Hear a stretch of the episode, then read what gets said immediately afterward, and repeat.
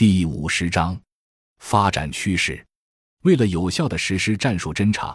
各国均在根据机械化部队和坦克部队的作战特点，发展装甲侦察车系列。总的发展趋势是进一步提高整车机动性，向轻巧、灵活方向发展，采用现代科学技术手段，使其具有高生存力和全天候的侦察作战能力。具体可归纳如下。一、提高车辆机动性，侦察车整车向轻巧、快捷、灵活方向发展，多数车辆具备水陆两用能力，如法国新近研制的 M 十一型轮式侦察车，战斗权重三点五四吨，公路最大速度九十六点五六千米每小时，水上最大速度五点七九千米每小时，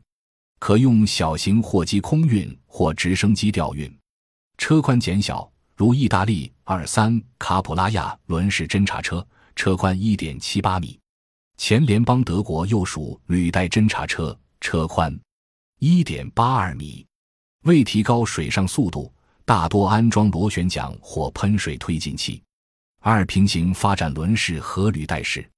轮式车辆的行驶阻力小，行驶装置效率高，速度快，机动性好，油耗低，行程储备大，工作可靠。寿命长，噪声小，便于隐蔽，民用舰通用程度高，生产成本低，研制周期短，维护管理训练方便，因而得以迅速发展。但其越野能力差，所以轮式和履带式相互补充，平行发展。三重视侦察和夜战能力，采用现代科学技术，使车辆具备全天候侦察能力和夜战能力。研制昼夜合一的微光电视侦察系统，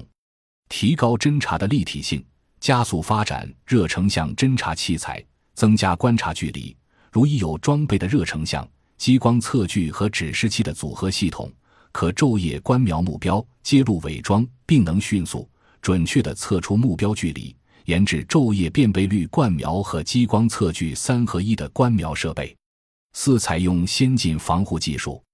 随着装甲和反装甲技术的发展，侦察车的装甲防护能力也在加强。有些采用了复合装甲，有的将披挂新型被动式附加装甲。